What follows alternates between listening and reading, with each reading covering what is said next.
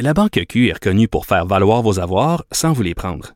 Mais quand vous pensez à votre premier compte bancaire, tu sais, dans le temps à l'école, vous faisiez vos dépôts avec vos scènes dans la petite enveloppe. Hmm, C'était bien beau. Mais avec le temps, à ce compte-là vous a coûté des milliers de dollars en frais, puis vous ne faites pas une scène d'intérêt. Avec la Banque Q, vous obtenez des intérêts élevés et aucun frais sur vos services bancaires courants. Autrement dit, ça fait pas mal plus de scènes dans votre enveloppe, ça. Banque Q. Faites valoir vos avoirs. Visitez banqueq.ca pour en savoir plus. Pendant que votre attention est centrée sur vos urgences du matin, vos réunions d'affaires du midi, votre retour à la maison ou votre emploi du soir, celle de Desjardins Entreprises est centrée sur plus de 400 000 entreprises à toute heure du jour. Grâce à notre connaissance des secteurs d'activité et à notre accompagnement spécialisé, nous aidons les entrepreneurs à relever chaque défi pour qu'ils puissent rester centrés sur ce qui compte, le développement de leur entreprise. Savoir et comprendre l'actualité. Alexandre Morand-Villouellette.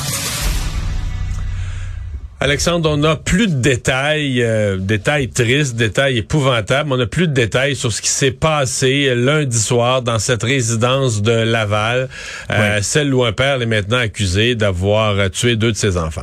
Oui, et une autre accusation qui s'ajoute à tout ça, celle d'avoir tenté de tuer la mère de famille également dans cette euh, ce- ce- cette folie meurtrière qui a pris ce père de Laval de 45 ans qui a tué, je le rappellera, je le rappelle plutôt, ses deux enfants de 13 et 11 ans, c'est la grande sœur de ces deux enfants-là, 18 ans, qui elle est allée courir chez les voisins euh, chercher de l'aide, appeler la police, mais ce qu'on apprend Ça, c'est c'est le petit bout qu'on savait déjà par une voisine là, qui avait raconté qu'elle était venue, qu'elle criait, appelé le 911, etc.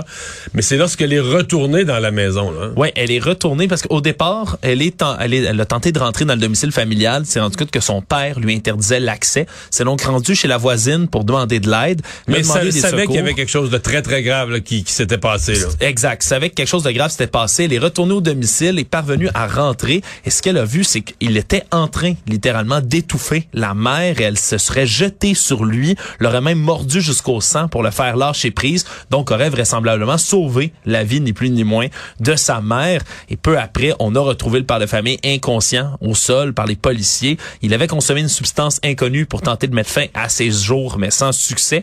Lorsqu'il a été mis, euh, transporté à l'hôpital, on l'a mis dans un coma artificiel, mais sa vie n'est pas en danger. Là. Il a été conscient pendant un moment, semble-t-il, qu'il aurait fait des aveux au personnel médical par rapport à ses crimes. Sauf Mais que hier après-midi, il n'a pas pu comparaître. il n'a pas pu comparaître finalement Et- au palais de justice de Laval hier. Mais là, comme on dit, il s'ajoute aux deux accusations de meurtre prémédité, celle de voie de fait, vu qu'il a tenté d'étrangler sa conjointe. Et on apprend également que non seulement un, comme on le suit hier, il y avait peut-être une tentative d'empoisonnement puisque euh, la jeune adolescente, elle, avait de l'écume visible près de la bouche lorsqu'on l'a retrouvée. Et en plus de tout ça, il y avait une génératrice qui a été découverte dans une des chambres qui amène les enquêteurs à penser que peut-être que l'accusé aurait songé à intoxiquer tout le monde dans la maison au monoxyde de carbone. Donc vraisemblablement, il avait plusieurs plans en place pour tenter de commettre les réparations. Et donc, il n'a pas non plus aujourd'hui euh, comparu. Donc, ça a été annulé pour une deuxième journée consécutive. Consécutive. Donc, on verra demain ce qui va être en mesure